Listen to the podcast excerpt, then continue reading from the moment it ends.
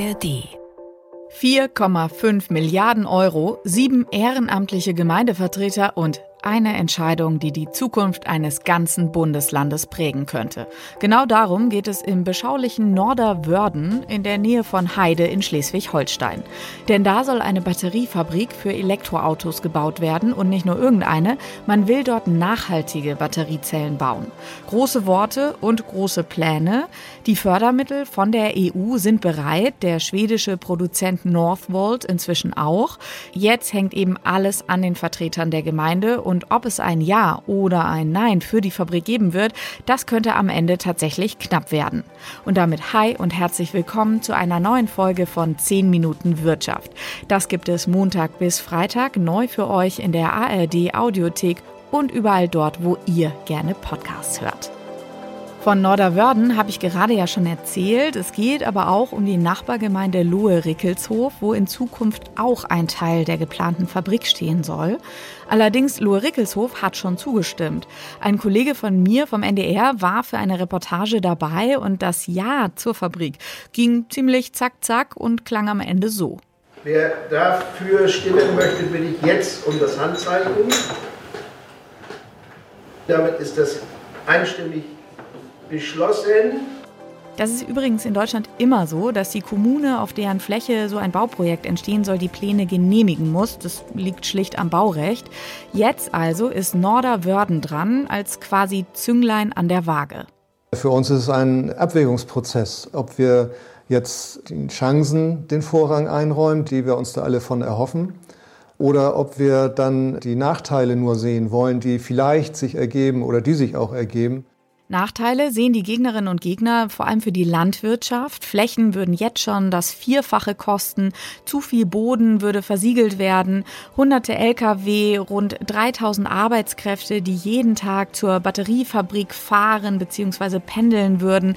Zu viel für zu wenig vorhandene Infrastruktur. So die Gegenargumente. Die Chancen liegen für die Befürworterinnen und Befürworter aber klar auf der Hand. Schon in zwei Jahren sollen von dort die ersten Zellen für E-Autos oder auch stationäre Stromspeicher kommen.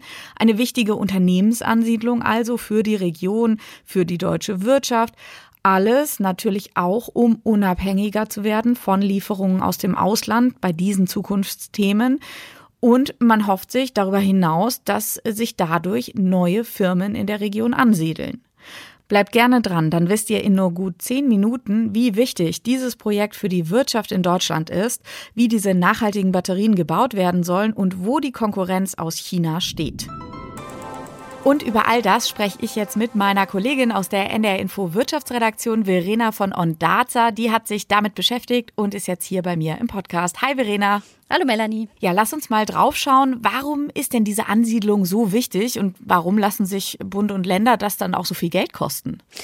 Na, also der erste Grund ist relativ trivial, weil Northvolt sonst wahrscheinlich woanders hingegangen wäre, zum Beispiel in die USA.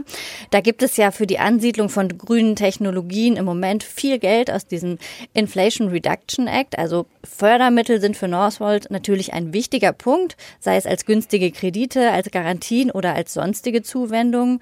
Dieses Geld, das könnte am Ende dabei helfen, die Batteriezellen möglichst günstig zu verkaufen. Und Bund und Land wiederum hoffen, dass diese Fabrik in Schleswig-Holstein uns, also Deutschland, mehr Unabhängigkeit von chinesischen Produkten bringt. Die Batteriezellen, die kommen nämlich zurzeit größtenteils aus China. Und außerdem hoffen sie, dass die Investition noch weitere Unternehmen anlocken könnte und dass so am Ende mehr als die von Northvolt versprochenen 3000 neuen Arbeitsplätze in der Region entstehen.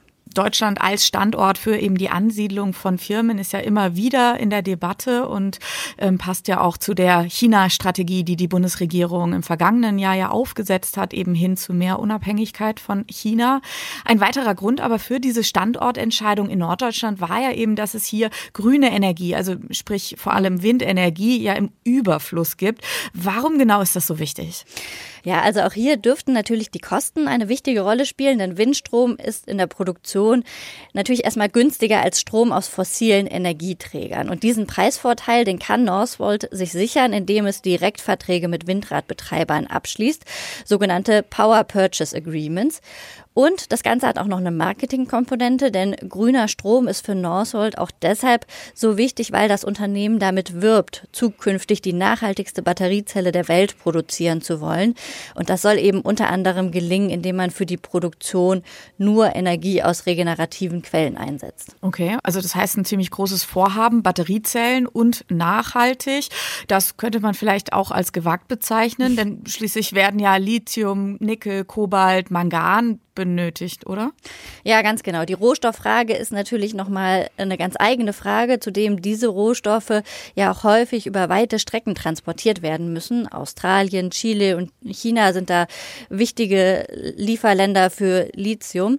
Und damit wären wir schon wieder bei China, aus dessen Abhängigkeit man sich ja eigentlich gerne lösen würde. Trotzdem mhm. ist es am Ende nachhaltiger, die Zellen mit grünem Strom zu produzieren, als fertige Batteriezellen aus China zu importieren, weil die dort häufig mit Strom aus Kohlekraftwerken hergestellt werden.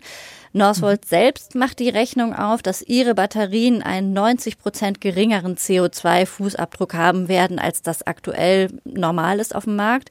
Und äh, jüngst hat das Unternehmen zusätzlich noch eine Natriumbatterie angekündigt, die es auf den Markt bringen will. Und die soll auf viele andere problematische Rohstoffe dann auch verzichten.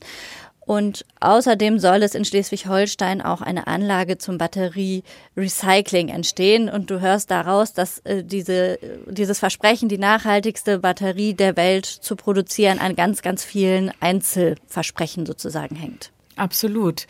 Sind denn solche Natrium-Ionen-Batterien dann konkurrenzfähig, beziehungsweise kann so ein Zellwerk in Deutschland mit asiatischen Fabriken überhaupt konkurrieren? Also diese angekündigte Natriumbatterie, die soll eine Leistung von 160 Wattstunden pro Kilogramm Gewicht haben. Das ist durchaus konkurrenzfähig. Klassische Lithium-Ionen-Akkus, die liegen im Schnitt zwischen 90 und 280 Wattstunden. Aber da tut sich technisch gerade sehr viel. Forscher in China, die haben schon 600 und 700 Wattstunden erreicht und auch die chinesischen Konzerne, die investieren viel in die Forschung. Außerdem baut China gerade enorme Produktionskapazitäten auf oder beziehungsweise die chinesischen Unternehmen. Und das könnte den Markt dann auch preislich wieder unter Druck setzen. Das heißt also, ähm, da sind viele Faktoren, die sich gerade verschieben, verändern und am Ende könnten auch Transportkosten oder Zölle darüber entscheiden, ob hierzulande konkurrenzfähig produziert werden kann. Ganz uninteressant scheint der Standort Europa für Batteriehersteller aber auch nicht zu sein, denn auch asiatische Hersteller Hersteller, Kattel zum Beispiel, sind gerade dabei, Produktionskapazitäten in Europa aufzubauen. Mhm. Und hat Northvolt denn überhaupt das Potenzial, da mitzuhalten gegen diese Giganten? Ja, das äh, wird die spannende Frage der Zukunft. Bislang gibt das 2016 gegründete Start-up noch mehr Geld aus, als es einnimmt. Das ist aber auch logisch beziehungsweise normal. Es werden ja gerade erst Produktionskapazitäten aufgebaut. Das heißt, Umsätze im eigentlichen Sinne werden noch gar nicht generiert. Trotzdem glauben viele Investoren daran, dass das gelingt. Ähm, die haben Northvolt Geld gegeben, unter anderem Volkswagen ist beteiligt. Und auch das Unternehmen selbst gibt sich sehr optimistisch, dass die Rechnung aufgeht. Northvolt plant gerade den Börsengang und hat auch ganz frisch einen Kredit über 5 Milliarden Dollar aufgenommen, um das Werk in Nordschweden noch weiter auszubauen. Also auch dort große Pläne. Verena, vielen, vielen Dank für die ganzen Infos zu diesem Thema. Gerne. Es hängt also viel dran an der Entscheidung für oder gegen den Bau der Batteriefabrik. An vielen Orten ist das ja immer wieder Thema, zum Beispiel bei der Ansiedlung von Chipfabriken.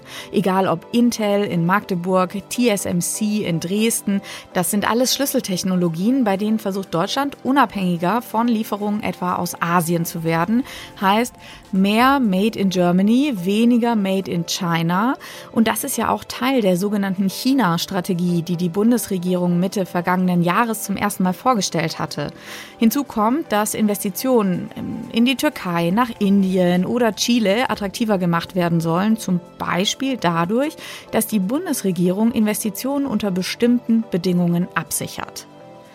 Wie das ganze Spektakel in Norderwörden heute Abend ausgehen wird, das erfahrt ihr auf ndr.de und auch hier halten wir euch natürlich auf dem Laufenden in 10 Minuten Wirtschaft. Wenn ihr keine Folge mehr von uns verpassen wollt, dann abonniert doch gerne unseren Kanal in der ARD Audiothek und überall, wo ihr eure Podcasts hört. Und damit wünsche ich euch einen schönen Tag. Ich sage Tschüss und bis morgen.